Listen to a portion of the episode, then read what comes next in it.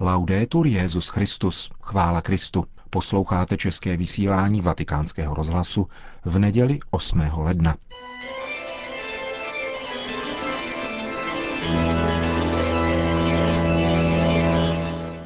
Církev a svět, náš nedělní komentář. Připravil a hovoří Karel Komárek.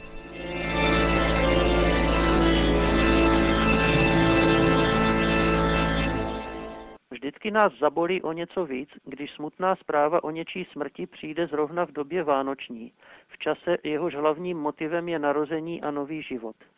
Na rozhraní letoška a loňska zemřeli Václav Havel a Josef Škvorecký, bez přehánění dva klasikové české literatury a pro nás křesťany také dvě velká zrcadla naší víry.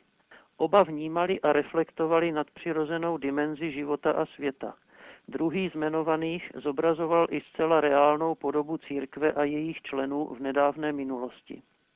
Některé texty Václava Havla, i když se vyjadřují dosti tajemným stylem a nezvyklými formami, promlouvají o příslovečných věcech mezi nebem a zemí velice naléhavě.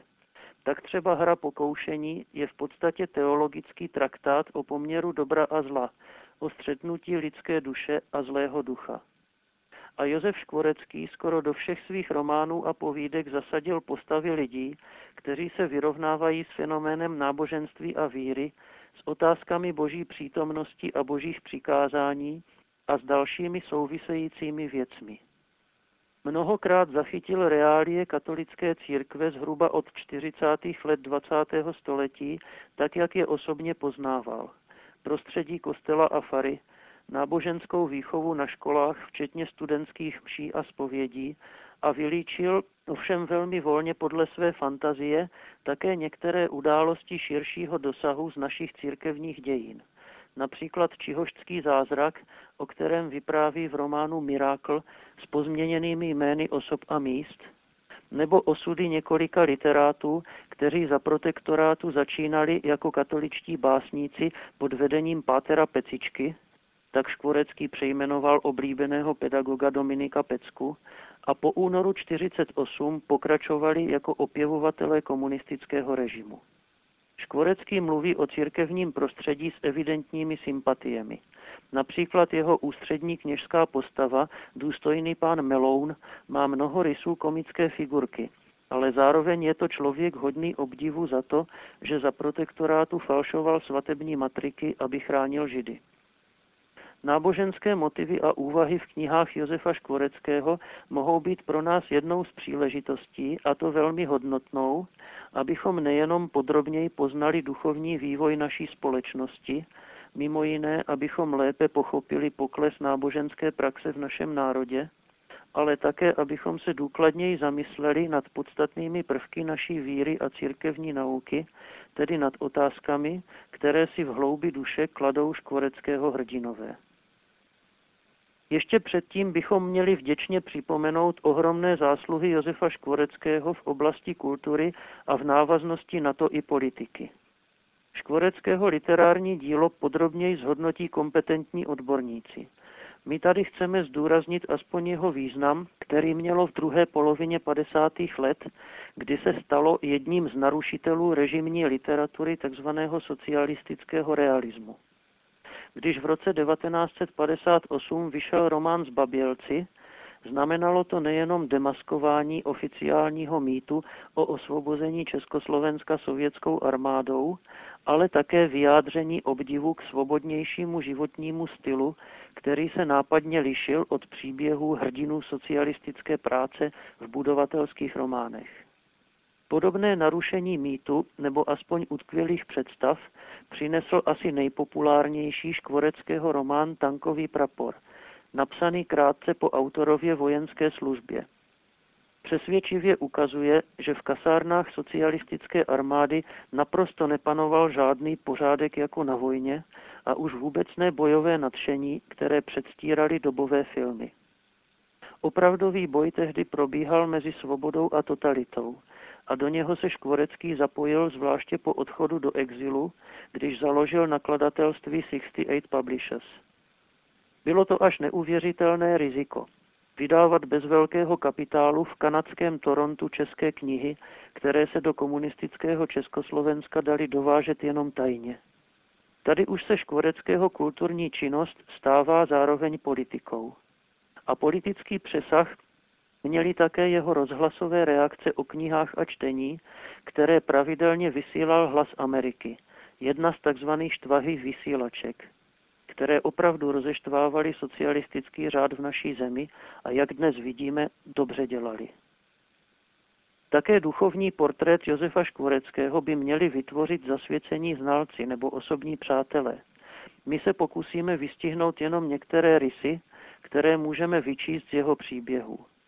Tušíme, že jejich nejvýraznější postava Dany Směřický je do značné míry Škvoreckého autoportrét ale předpokládejme také, že je to reprezentant životního pocitu mnoha příslušníků, nejen škvoreckého generace, ale i pokolení pozdějších. Je to typ člověka, který si chce užívat světa a přitom silně pociťuje jeho nespravedlnost. Nemá rád konvence a zároveň obdivuje řád. Myšlenky Danyho Směřického se točí hlavně kolem sympatických dívek, ale často zamíří také k Bohu k záhadám jeho všemohoucnosti a spravedlnosti.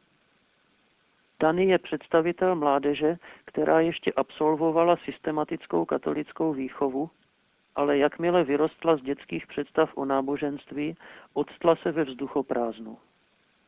Já ovšem čtu patrně špatně celou tu knihu, říká Dany Smířický o Bibli, neboť ve mně dávno okorala dětská víra a nahradila ji skepse.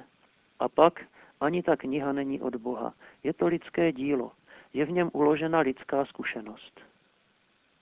Jenom vnímaví jedinci jako Dany si dál kladou otázky, co asi říká Bůh jejich jednání. Podobně uvažuje hlavní postava autorových detektivek poručík Borůvka, když vzpomíná na hodiny náboženství. Když důstojný pán Meloun líčil hříchy a příslušné pekelné tresty, koulel očima tak hrůzostrašně, že povědomí čehosi nedovoleného zůstalo v jeho posluchači i dávno potom, co přestal věřit té krásné lidové pohádce o nevinné paně, hodném pěstounovi a dobrém příteli lotrů, rybářů a prostitutek. Povědomí, že jisté věci se prostě nemají. My se hned ptáme, které jisté věci. Škvoreckého hrdinové reprezentují současného člověka, který z celého morálního učení církve zná jenom několik málo zákazů v oblasti sexu. Také Dany Směřický častokrát přímo smlouvá s Bohem, aby nebyl tak přísný v této věci. Za co mě trestáš, pane Bože? Proč si teda vůbec udělal holky, když si katolický křesťan na ně nesmí ani sáhnout? V takových morálních úvahách Škvorecký v podstatě říká to, co chce slyšet dnešní člověk ale zároveň v nich můžeme najít jádro věci, kterému se moderní nebo postmoderní myšlení často vyhýbá. Viděl jsem mnoho fotografií Josefa Škvoreckého. Vždycky se na nich usmívá, ale jenom maličko a jaksi posmutněle. Může to mít nejrůznější důvody. Na základě dojmů z jeho příběhu si dovolím zcela soukromý a spekulativní výklad. Napadá mě známá věta francouzského spisovatele Leona Bloa, která se cituje v různých překladech. Jediný opravdový smutek je v tom, že nejsme svatí. Tato věta se mi vybavila teď v posledních dnech po zprávě o Škvoreckého smrti, když jsem vzal do ruky jeho detektivku Smutek poručíka Borůvky. Také poručík Borůvka je v této knize mnohonásobně smutný. Nad hrůzou zločinů, které vyšetřuje, nad lidskou malicherností, nad neustálým porušováním lásky k bližnímu a speciálně také nad tím, že z lidského života nelze vymítit pokušení, včetně pokušení tělesného. Myslím, že smutný úsměv Josefa Škvoreckého mohl skrývat i takové myšlenky, ale rozhodně nevypadal beznadějně.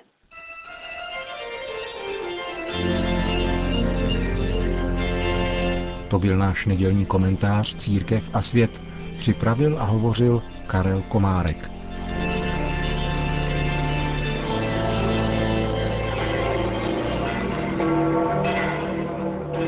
Přibližně 30 tisíc lidí si dnes vyslechlo polední promluvu Benedikta XVI. na náměstí svatého Petra. E Drazí bratři a sestry,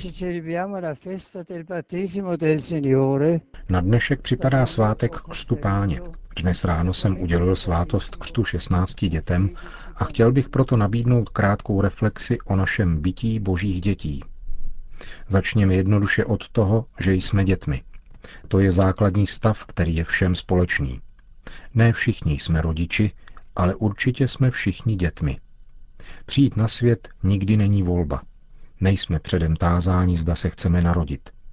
Avšak v průběhu života můžeme dospět ke svobodnému postoji k životu samotnému. Můžeme jej přijmout jako dar a v jistém smyslu se stát tím, co již jsme, totiž dětmi. Tento přechod do zralosti je určitým obratem v našem bytí a ve vztahu k našim rodičům a vede k uznalosti. Tento přechod nás také uschopňuje, abychom se stali sami rodiči. Nikoli biologicky, ale mravně. Také ve vztahu k Bohu jsme všichni dětmi. Bůh je na počátku bytí každého tvora a jedinečným způsobem je otcem každé lidské bytosti. S každou či s každým má jedinečný osobní vztah. Každý z nás je chtěný, milovaný Bohem. A také v tomto vztahu s Bohem se můžeme, tak říkajíc, znovu zrodit, to znamená stát se tím, čím jsme. Dochází k tomu prostřednictvím víry, hlubokým a osobním přitakáním Bohu, jakožto počátku a základu našeho bytí. Tímto přitakáním přijímám život jako dar nebeského Otce, rodiče, kterého nevidím, ale ve kterého věřím. Vnímám v hloubi srdce existenci Otce svého a všech mých sourozenců v lidství, Otce nezměrně dobrého a věrného. Na čem se zakládá tato víra v Boha Otce? Zakládá se na Ježíši Kristu. Jeho osoba a jeho příběh nám zjevují Otce, dávají nám ho, nakolik je to možné, poznat v tomto světě. Věřit, že Ježíš je Kristus, Syn Boží, umožňuje narodit se z hůry, tedy z Boha, který je láska. A uvědomíme si ještě jednou, že nikdo ze sebe neudělá člověka. Narodili jsme se bez svého přispění. Pasívům našeho narozeného bytí předchází aktivům našeho konání. Totéž platí také na rovině naší křesťanské existence. Nikdo se nemůže stát křesťanem pouze svou vůlí. Také křesťanská existence je darem, který předchází naše konání. Musíme se narodit novým narozením. Svatý Jan říká, všem, kdo ho přijali, dal moc stát se božími dětmi. To je smyslem svátosti křtu, jenž je o ním novým narozením, které předchází naše konání. Svou vírou můžeme jít vstříc Kristu, ale jedině Kristus z nás tvoří křesťany a dává naší vůli, naší touze odpověď, důstojnost a moc stát se božími dětmi, což sami od sebe nemůžeme.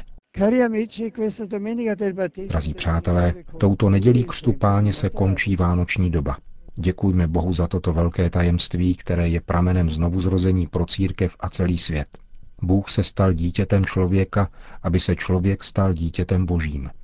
Obnovme proto radost z toho, že jsme dětmi, jakožto lidé i jako křesťané, tedy narozením a znovuzrozením k nové boží existenci – narození z lásky otce a matky, znovu zrození z boží lásky křtem.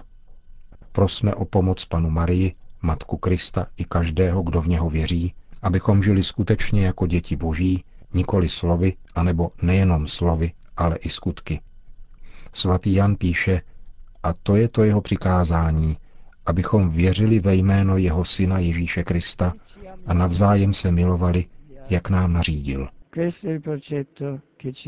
Po společné modlitbě Anděl Páně pak Benedikt XVI. všem požehnal. Sit nomen Domini benedictum, ex hoc nunc et usque in seculum, adiutorium nostrum in nomine Domini, qui feci celum et terra, benedicat vos omnipotens Deus, Pater et Filius et Spiritus Sanctus.